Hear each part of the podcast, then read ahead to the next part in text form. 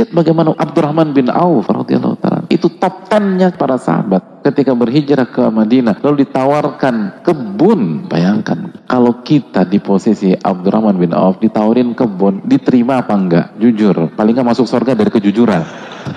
Terimalah. Masya Allah. Akhifillah.